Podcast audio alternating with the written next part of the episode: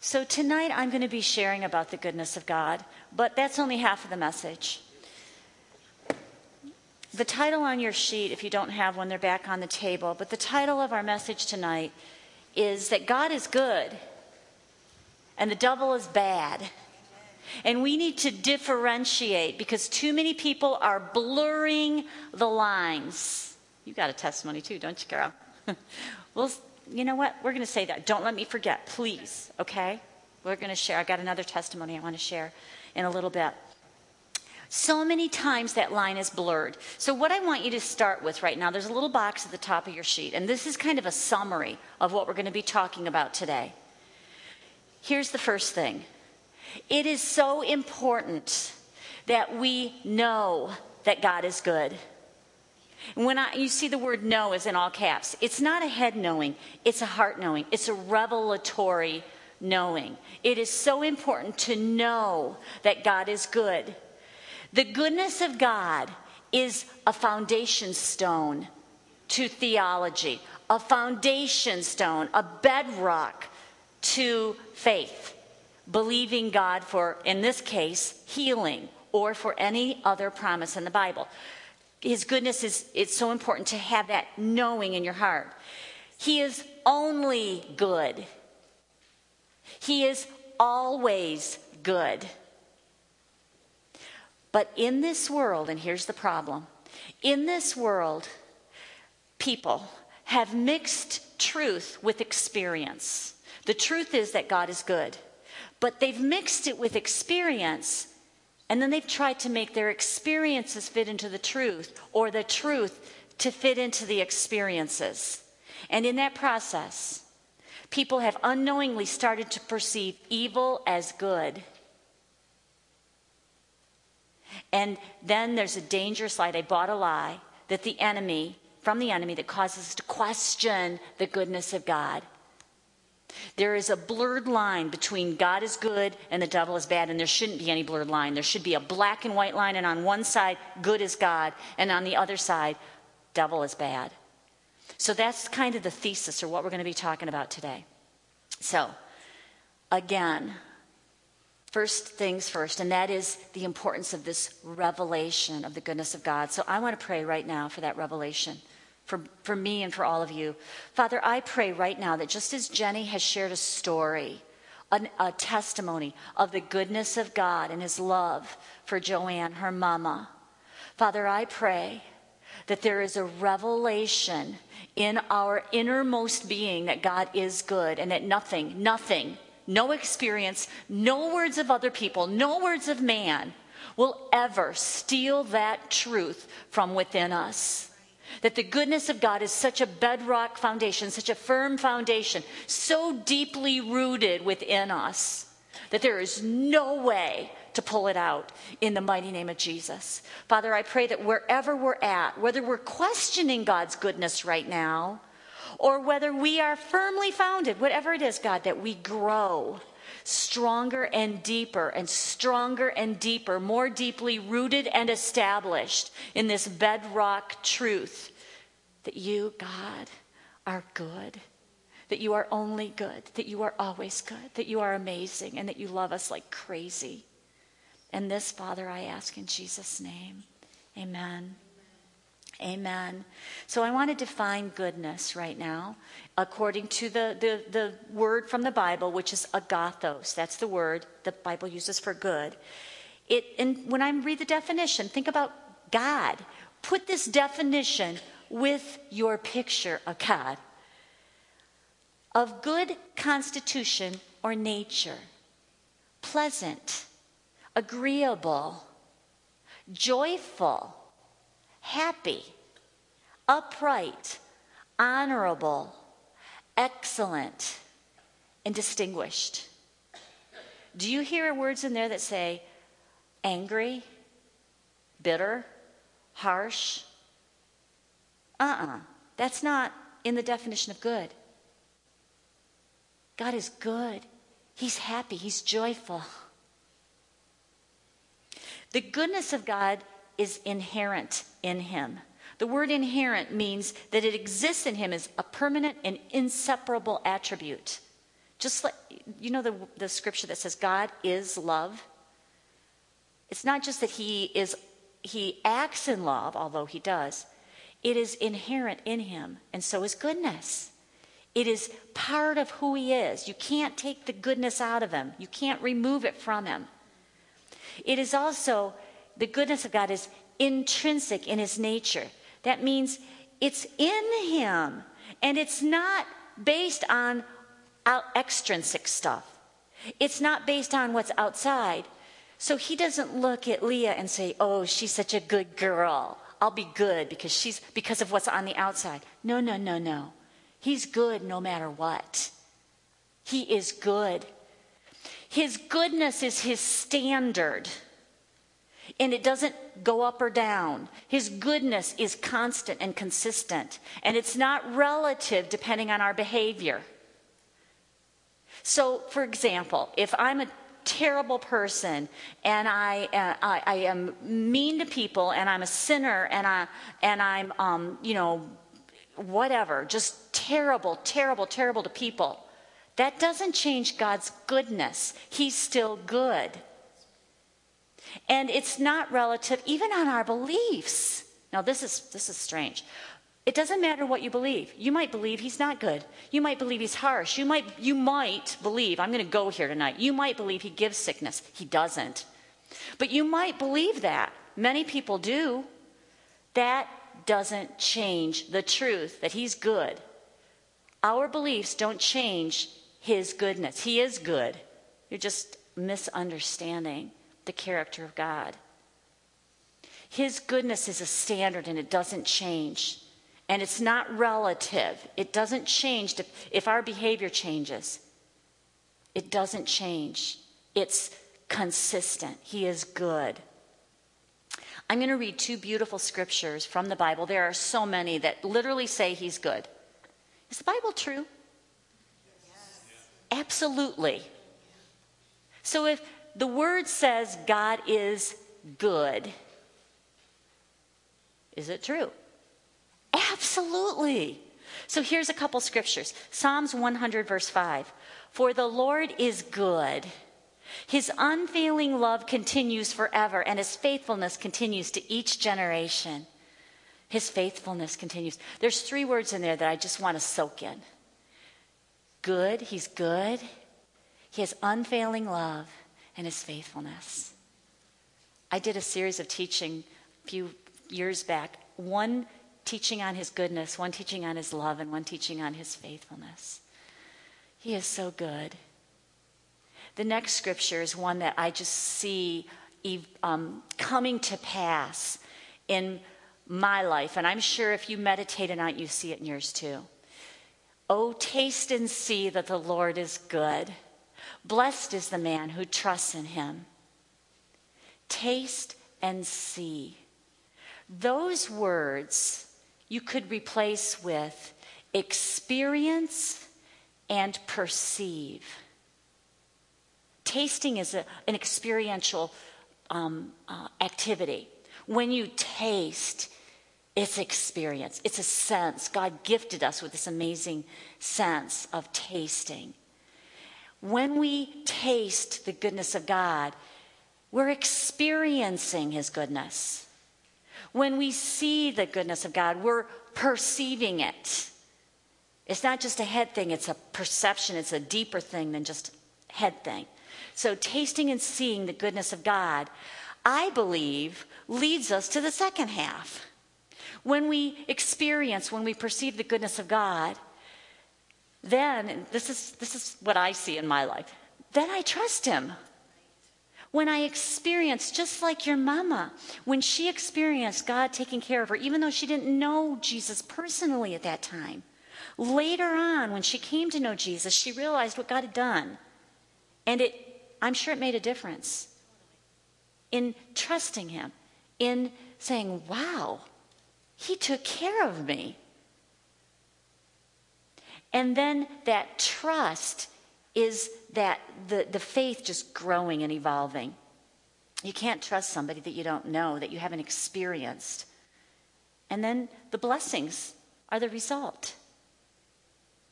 I'm going to share a couple of little testimonies right now that are a perfect example of this scripture coming to pass. The first one is, it happened last week with my granddaughter.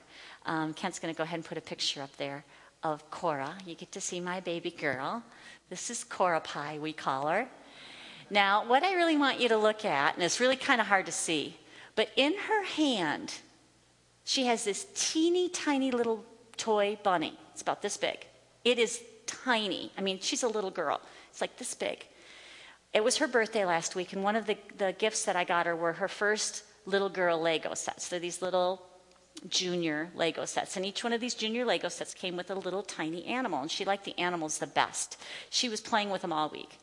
And one particular night, we were going to have a bonfire, and all of a bunch of cousins were coming. We have a lot of cousins in my family. There were a lot of cousins coming to play and come to the bonfire, and she wanted to take her bunny out to the bonfire. And Grandma, first I said, Grandma did say no, but uh, she wanted to take that bunny out so bad. Please, Grandma, please, please, I'll, I'll be really careful. So Grandma finally gave in and said yes. I said, but honey, you, you drop it, it's really going to be hard to find. Oh, I won't drop it, Grandma. So she took that little itty bitty bunny outside to the bonfire at dusk. It's getting dark. And all the cousins were there, and they started playing. And they were playing tag, then they were playing hide and seek. They were running all over. And we have our, our cottage is on a three acre island, big piece of property. And where they were playing was this great big, it, twice as big as this room, big area where they were running and playing. And she was having a ball, and then they came and did marshmallows and s'mores and all that. And then she came up to me and she says, Grandma, where's that lantern that you brought down here? And so I, well, honey, I, I took it up because we've all got iPhones. We really don't need it. We've got a flashlight. She, and then, and then, and then I found out why she wanted a lantern. I lost my bunny. And she started just crying her little eyes out. And so all the cousins got the iPhones and the flashlights and where did you think you lost it, Cora? And we looked and we looked and we looked and couldn't find it. So she kind of settled down a little bit. Her amazing big brother Colton had another one of those itty bitty animals. It was a tiger, and he said, "Cora, I'll give you the tiger. You can have my tiger." So, so the night finished. They went to bed and all. And the next morning, she got up, and it was starting. You know, we were playing. It was light. It was pretty sunny day, and I said, "Cora, how about if you and Grandma go down and take a walk down there where we were having a bonfire, and we'll look for your bunny?" And she said, "Okay." So we went down, and the first thing I did was I prayed. And I asked Holy Spirit, I said, Holy Spirit, will you help us find that bunny? Cora loves that bunny, and I know that you care about what Cora cares about. Will you help us find that bunny? So I start walking and walking and looking and looking, and Ken had not mowed, so the grass was about that tall. And um, walking and looking and walking and looking, and um, praying as I was looking, just talking to God and saying, Father, I know you love us so much. Will you help me find that bunny? And I just kept talking to God. Sure enough, I'm walking along, and that little bunny was right there on the ground. Picked up that little bunny, and I showed Cora, and oh my goodness, she was so, so, so excited. The first thing Cora and I did was said, Praise you, Jesus, praise you, Jesus, thank you for helping us find the bunny. And we were celebrating the goodness of God. God cares about little things that matter to a little girl he, I mean, I was just undone by the goodness of God. And then we proceeded to share that story. Everybody, all the cousins, everybody that knew how upset Cora was, we told them. We found that bunny. We asked God, and He helped us find it. We told everybody the testimony of God helping Cora find her bunny. So that's one amazing little story that I experienced this week. And then I had another one this morning. And this one, oh my goodness, God, never ceases to amaze me. Um, on Sunday, if you guys were at Rochester Christian Church Sunday, Pastor Chris, that's his name, right? Pastor Chris taught a message. And first time I'd ever heard this man teach, he's our youth pastor, our new youth pastor, and he shared a really good message that really impacted me. And one of the things he talked about was um, the importance of daily encountering God, and as you daily, relentlessly pursue Him, experiences result. God experiences. So you might spend time with God day, day after day after day after day and not really experience Him. And then all of a sudden, there's this mega experience. And it's precipitated from relentlessly pursuing God. So he was giving that message. And as he was giving it, I was thinking in my prayer life, it's kind of been to the point I always had gotten up early and spent time with God. But my, my alarm has been going off and I've been hitting snooze more. Um, my alarm is set for 550 and um, I, I intend to hit the snooze once, but I want to get up at 6, so I have about an hour of time with God before I start my day. And it's been getting kind of shorter and shorter because I just keep hitting the snooze. And it kind of convicted me, and I said, God, I want more of you. I want, I want you. I want to know you, and I don't want to cut my time short.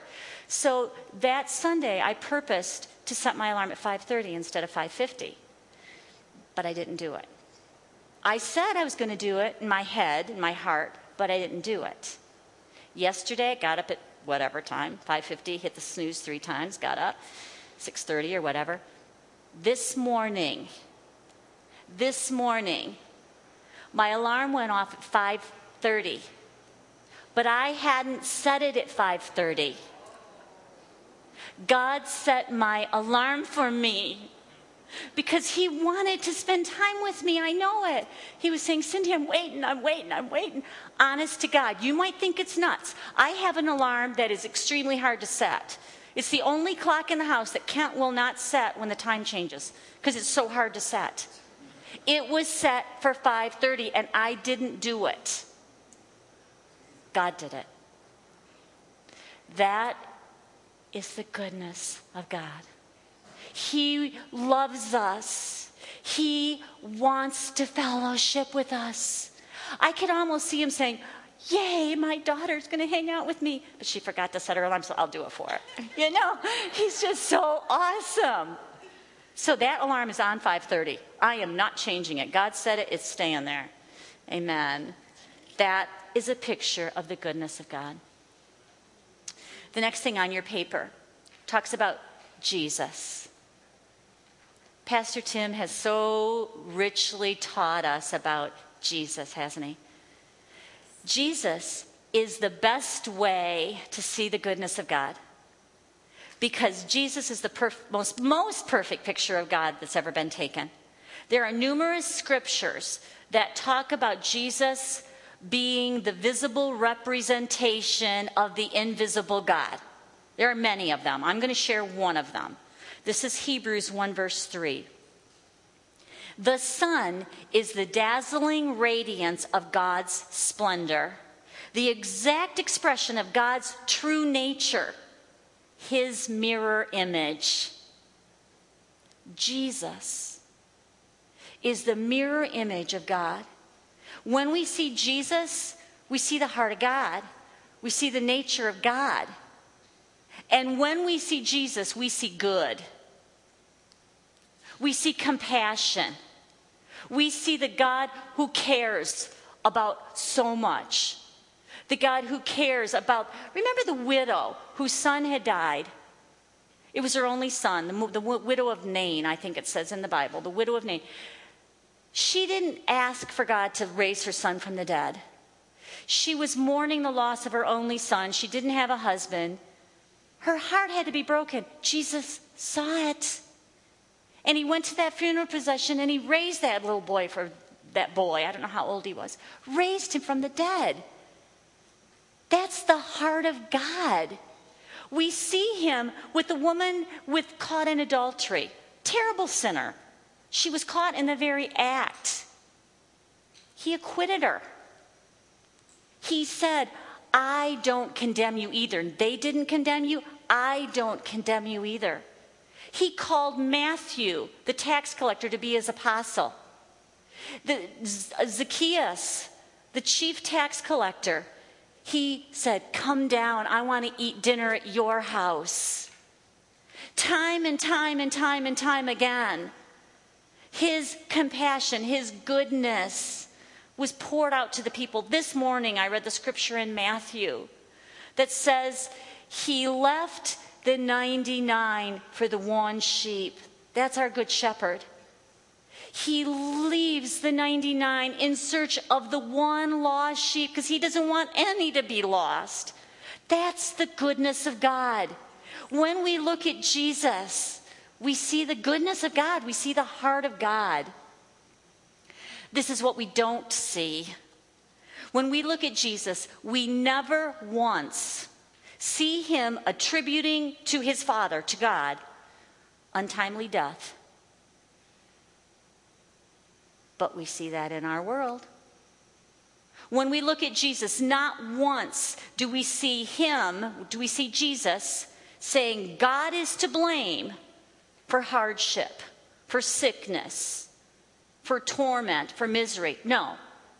Jesus attributes the torment, the misery, to the devil, to the enemy.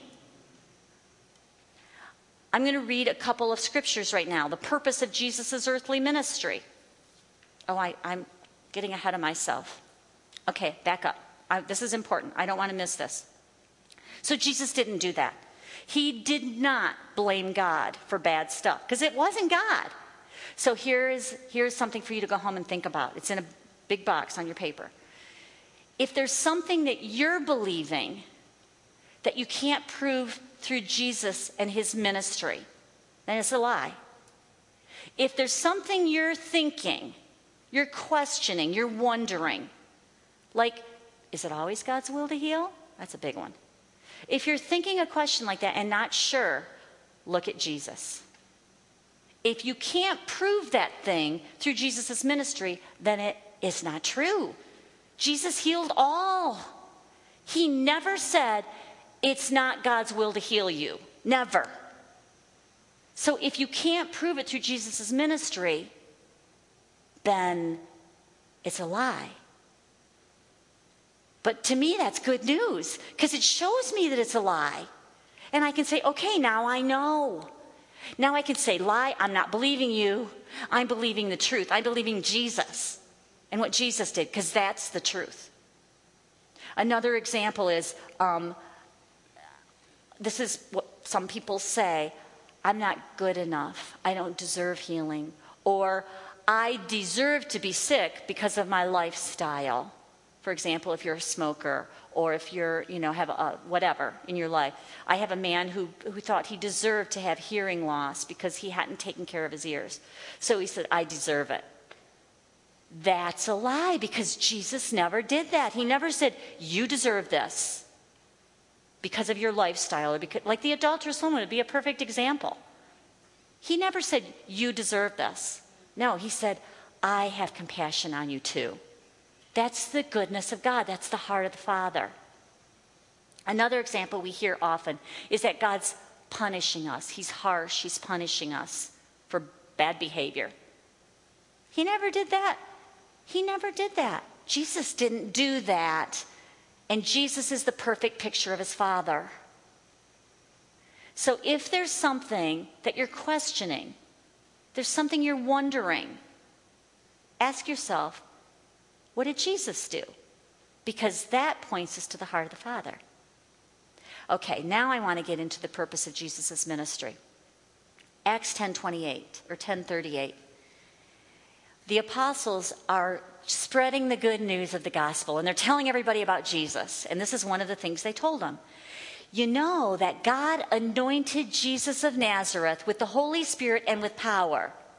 Then Jesus went about doing good and healing all who were oppressed by the devil, for God was with him. So there's a perfect example of Jesus not saying, this is of God. He's saying, oh no, it's of the devil. And my purpose is to heal it and to expose the work of the enemy. We're going to talk quite a bit about what that means to be oppressed by the devil as we go through this evening. Here's another example of Jesus' mission. 1 John verse, chapter 3, verse 5. And you know that he was manifested to take away our sins. Sin was removed so that we could be reconciled unto God. Sin was removed, so we're no longer under the dominion of darkness. We're no longer under the dominion of the evil one. We're no longer under the power of sin. We're no longer even under the power of the penalty of sin. We've been redeemed. 1 John 3, verse 8 says, For this purpose the Son of God was manifested, that he might destroy the works of the devil. There's two camps God and good, the devil and bad. Jesus came to destroy the devil's work. John 10 10. The thief's purpose is to steal, kill, and destroy. Jesus said, My purpose is to give them a rich and a satisfying life. The enemy is bad, God is good. It's not God if it looks like stealing, killing, or destroying. Sickness is not from God. Lack is not from God. Pain is not from God. If it's bad, it's not from God. But it is from God if it looks like life rich and satisfying, whole, complete, full. So full that you want to give it away. So full that you go to the mall and you find people to pray for. That's life. That's God.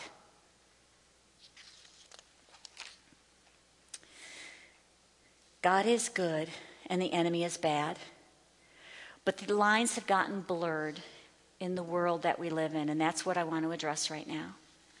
There's a lot of good questions out there. Questions are good if they point you to look to the Word, to look to the promises of God, to look to God, Jesus, for the answers. But questions are not good if they take you to the world, if they take you away from God, if they take you out of agreement with God and start believing that God's not good. So today we're going to ask some questions. But with every question that we talk about, we're going to look to the Word. We're going to look to God to address those questions because these are big questions. The biggest question I get, I get it a lot, all the time. And it's a good question. The biggest question is Well, Cindy, I see what the Word says, I see the promises. This is good news. It's really good news. But I haven't seen this come to pass in my life yet. Or I know somebody who's a really good person, who has a lot of faith, who's very strong, and they didn't receive it. So help me to understand. Well, that's what we're going to talk about now. When I do that study, that Bible study that I'm going to do in September, I really go deep and I have, I think, six or seven answers to that question, possible answers to that question. And I, none of us are ever going to have the whole picture but it helps us to have some idea of the answer to that question. Today, we're only going to look at one of them, and it's called the oppression of the enemy. Bottom line is, the enemy is still in the world. He has been defeated, but he's not been destroyed. He's still here, he's still in the world. So there are questions like, why are things the way they are? Look at the yuck in the world. Look at the corruption. Look at the sin. Look at the, the, the, the, it seems through my life that it's getting worse and worse and worse, the sin stuff. Look at TV or movies themselves. What a difference from the time we were kids. So there's that downward spiral. Another question why do bad things happen? Well, if God's good, why do bad things happen? Okay? Why is there evil? And then where's God in this whole thing? Where is God in this picture? I'm going to talk about four, four pieces. Four, I'm calling them confusions because it's I, I think it's an enmeshment of truth and experience all enmeshed together and it's confusing so i'm calling them confusions. But before i talk about them i want to give you a resource that goes a lot deeper than what i'm going to go today. It's another one of my favorite books from andrew wommack it's called the true nature of god. Uh, it's a really good teaching because it doesn't only talk about the new covenant which is what I'm addressing today, it also goes way back to the Old Covenant. And the Old Covenant, the Old Testament, is where a lot of the questions come up because we do see judgment falling on man. But Andrew does an amazing job of explaining how um, the, the character of God was only partially revealed in the Old Covenant, but the character of God has been fully revealed through Jesus. So Andrew does a great job of teaching in depth about the true nature of God, including the Old Testament. But today I'm going to talk about here and now. The first thing I want you to remember is that Jesus is a picture of God. Jesus is a picture of the heart of God. But now let's look at these four areas of confusion. Here's the first one bad things happen to good people. You may have a person, this is hypothetical, but we all know this person, who has been fighting a disease, and they're a really good person. They have faith in God. They believe in God the Father, Jesus. They believe in the Holy Spirit. They have good character. They're a good person. And yet they haven't received their healing. In fact, they maybe have passed away. So, as a result, this is the hypothetical. I don't believe this. But so people say, well, then it must be that God chose not to heal them. Okay, that is an enmeshment of experience with truth. They don't get it, so they just say, well, it must be God chose not to heal them. Well, here's the truth. This is really good news. And this is so simple. 2017, 18, 20 years ago, when Jesus died, when Jesus took the stripes on his back, that's when God chose to heal. He already chose. He can't change his mind. It's finished. The work is finished. He had this amazing plan to send our Savior, our Redeemer, and it's completed. He can't choose to not heal today because he already chose to heal when Jesus paid the price for us 2,000 plus years ago. It's already done. Many times I share this, this little statement The work is finished. It's the finished work of the cross. It's past tense. The solution's already done. The work's already done. Our part is to believe it and take it, believe it and receive it. But the bottom line is God doesn't choose not to heal. It's already done. He's already chosen to heal. I'm going to go back to that um, scenario. I wasn't planning on doing this, but I feel I need to. I feel like I left something hanging there that could be a question mark in your heart. And that is, I said that person, I was kind of p- painting a picture of that person. I said they're a believer and they're a good person. But do they know that Jesus is the healer? Do they know the promises of God? Do they know that Jesus took the stripes on his back for our healing? Maybe, maybe not. Are they trusting in God? Are they resting in that place of knowing that Jesus did it and they don't have to? There's a whole lot of what ifs. So, anyway, the first confusion is God chooses to heal some and not others. That's a lie. That is a lie. Here's the second one. In this next one I'm going to share, you're going to see how God is getting framed. When somebody gets framed, they get blamed for something they didn't do, right? So here's some examples of how God is getting framed. Here's one of them there are tragedies in the world. Many times people say, God did it. It's an act of judgment. And they may even, and not they, they do, there's their term, acts of God. Uh uh-uh. uh How do I know? Because it's bad. Bad is the devil, good is God. God doesn't do bad things. I heard this on the radio today. Um, the fires out west, causing all kinds of death and destruction. It was K-LOVE I was listening to, and somebody called in. They said, You know what's happening? There are pages from Bibles, pages, not whole Bibles, pages that are flying around and landing in front of people. They're picking it up, and God is giving them encouragement and words. This, this, this woman is out there in Redding, California right now, and she's saying, This is happening. It's a phenomenon. These Bible pages are landing in people's feet. God doesn't cause those fires. The enemy is the author of destruction, not God. He's the one that comes to steal, kill, and destroy.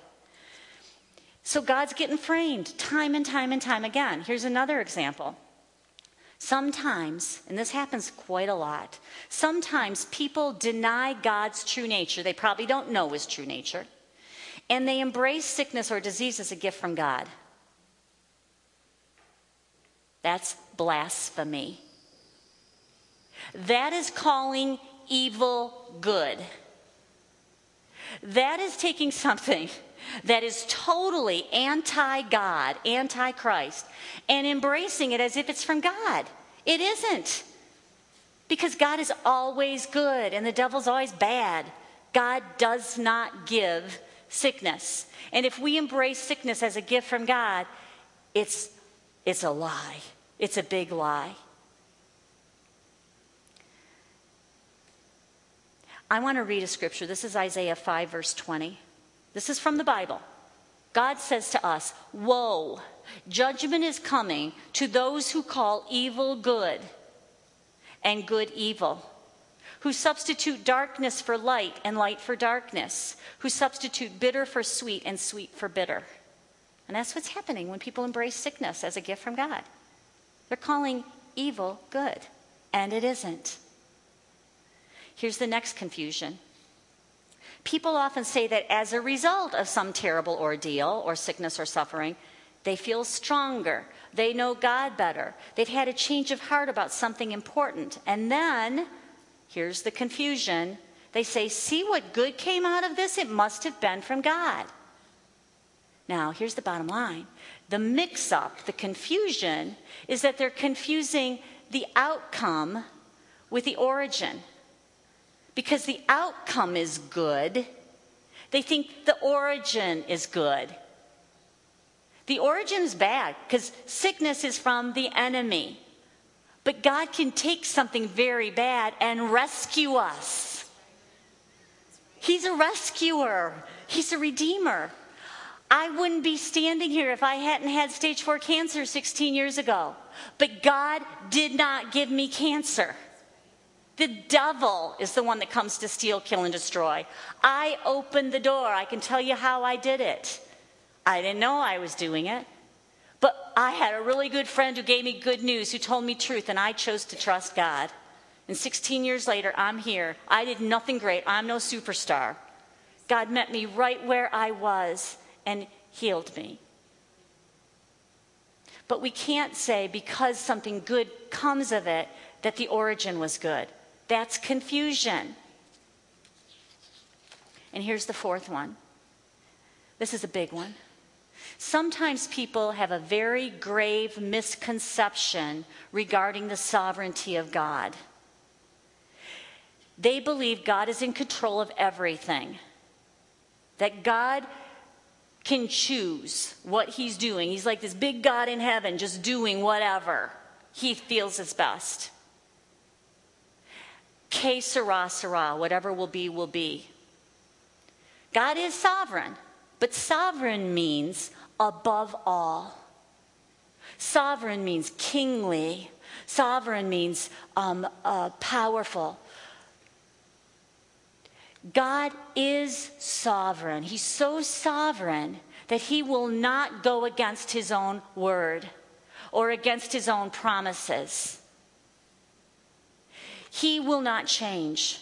So when He has a promise in His Word that He's given us as part of the covenant, the new covenant of grace, we, that's ours. He doesn't change. This is what He does do, though, and this is where many of us miss it. He has commissioned us to act in authority and power over the works of darkness that he's defeated. We have a part to play. We have a part to play in enforcing the defeat, and we have a part to play in believing God and His Word. So, God has done everything, the work is done. But He's called us to stand and take it and receive it. So, that is confusing, that whole sovereignty thing. God has given us dominion and it's ours to exercise. So, His best for us is to agree with Him in um, one of my favorite scriptures, I believe is 1 John 5 13, 14, 15, somewhere in there. It's the scripture that says um, that we can boldly and confidently go to God. And when we are in agreement with Him, ask and we will receive that which we pray or ask for. But the key is agreeing with God. So His best for us is to agree with Him and, and receive. So, the bottom line, I already gave you the bottom line at the beginning, I'll repeat it. The bottom line is that the enemy is still in this world. So, that's one of the huge reasons for the evil that we see, for the sickness that we see, for the, the people that die before their time, because they don't know the whole truth. And these things, they're, they're believing lies. Here is um, 1 John 5 19. This is, this, this is where we live right now. We know for a fact that we are of God. We're his children. We are of God. And the whole world around us is or lies in the power of the evil one, opposing God and his people. That's where we're at. There's believers, and there's those that either are non believers or they don't understand the truth.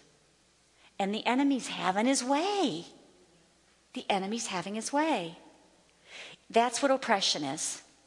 Oppression, think about it. If people are sick, if people are weak, have an infirmity, terminal illness, chronic illness, pain, whatever it is, it can cause people to question the goodness of God, right? That's what the enemy wants. We can't stand up and, and give testimony if we're in that place of buying the lie and then God's goodness is, is um, questioned by people all over, and that's what the enemy wants. So today, we're declaring the goodness of God. We're not going to let the enemy have his way. That's oppression. Oh no, we rise above it. Not because we're anything super or strong or Superman. It's because of God and his finished work and his power and his strength. So I want to wrap this up with some steps to take. So, how do we take God's purpose, which is life, and not receive the thief's purpose, which is stealing, killing, and destroying? Well, today's teaching is key, and that is to have this foundation of the goodness of God as a bedrock. An absolute bedrock. That's why I prayed at the beginning, I'm going to pray again at the end, that that becomes revelation to you. Not just head knowledge, but revelation knowledge. Because we need it. We need that bedrock knowledge that God is good. Even if you don't understand why the bad stuff's happening, that's one of my six or seven reasons I'm going to give you later. One of them is I don't know and I don't need to know. And I don't have to know. I'm just going to trust God with all my heart, even if I don't understand why that bad thing happened. I don't care. I know God is good, period. Okay, so here are three strategies to help you to grow in knowing the goodness of God. Number one, when the enemy whispers negativity in your ear, it might be a pain, it might be a bad doctor's report, it might be fear and you know what it, it's like. He whispers loud. He doesn't just whisper, he shouts, right? We've all had that before. When the devil is shouting negative in your ear, give it as little attention as possible. And instead, replace that negative attack with truth. And that's when you can get loud. Get the truth out, get the promises out, get the word out, and loudly and fervently and effectually proclaim truth. Because when you're proclaiming truth, that lie, that negative thing, you're not giving attention to. You're giving attention to the truth. Real faith doesn't deny the existence of a problem, it just denies the problem a place of influence in your life. Isn't that good? Yeah. Okay, here's the second strategy. Our initial and our continued response in every situation, every time that negative thing happens, every time pain comes, every time the doctor's report is in your face, your first response and continued response should be God is good. God, you are good all the time, and I celebrate your goodness. Get those words in your heart and even if you don't feel them, even if they don't feel real to you, do it anyway. Because the more you declare it, the more they're going to become part of you. God, you are good. God, you are good. Your word says you're good. Jesus shows me that you're good. I believe that you're good. And then celebrate his goodness. That means praise him. Celebrate. When you celebrate, you're excited, you're partying. You're having fun. You're celebrating something amazing. Celebrate God's goodness. Praise Him. Offer Him the sacrifice of praise, whether you feel like it or not. Make the choice to offer Him that praise. Last Sunday, Freddie, she's a beautiful, it's a woman, she's a beautiful woman at, at Rochester Christian Church. She's been diagnosed with a, a very serious grade of cancer. She comes on Monday nights this woman, oh, I am just loving watching her journey. She is so on fire. She is so no, I mean, she knows the goodness of God, even though she's got doctor's reports and treatments and all that other stuff. You just see it, it just pours out of her. On Sunday, she was on the worship team. So she's, she feels really good. So she's on the stage worshiping with all her heart, praising God, just pouring out praise to God. A lot of people, if they were in a cancer um, treatment plan, would say, I can't be on your worship team until, you know, for now or whatever. Not Freddie. She's saying, Get me up there. I can't wait to get up there and show not just God, but to show the people that I'm standing and I'm not just putting on a show. Uh, this is this is this is God taking care of me. This is my walk with God, not my walk by myself. This is God and me. And you, it, I just blessed me so much. I just could hardly even put my eyes on God because I just kept my eyes on Freddie saying, God, look at her. Look at that girl. She's so amazing. It was just beautiful. Absolutely beautiful. So, God, you are good all the time, and I celebrate your goodness.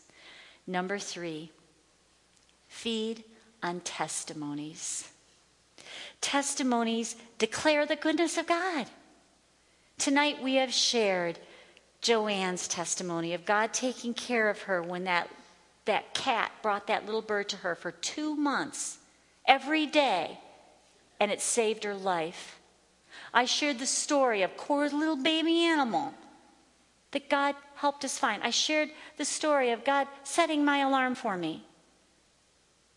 God is good. Testimonies build us up and show us the goodness of God. So feed on those testimonies. They're going to build you up and, and, and, and put your eyes on the goodness of God. So I'm going to close with this scripture. This is Matthew 7, verse 7 through 11. Ask, and the gift is yours. Seek, and you'll discover. Knock, and the door will be open for you. For every persistent one will get what he asks for. Every persistent seeker, Suzette, will discover what he longs for. And everyone who knocks persistently, Heather, will one day find that open door. Do you know of any parent who would give his hungry child who asked for food a plate of rocks instead? Or when asked for a piece of fish, what parent would offer his child a snake instead? If you, imperfect as you are, know how to lovingly take care of your children and give them what's best, how much more ready is your Heavenly Father to give wonderful gifts to those who ask Him? Healing is one of those wonderful gifts. I'll never forget when I was diagnosed with cancer. My mom told me, she said, Cindy, I would do anything to trade places with you. Because she's my mother. She loves me. She's a good, good mother. But she couldn't do it. She physically couldn't change places with me. But Jesus did. Jesus did. He traded places with me. He took my sickness. Heather, he traded places with you. Suzette, he traded places with you. He took cancer into his body on the cross so that we could be whole and healed. He's a good, good father. God is a good, good father.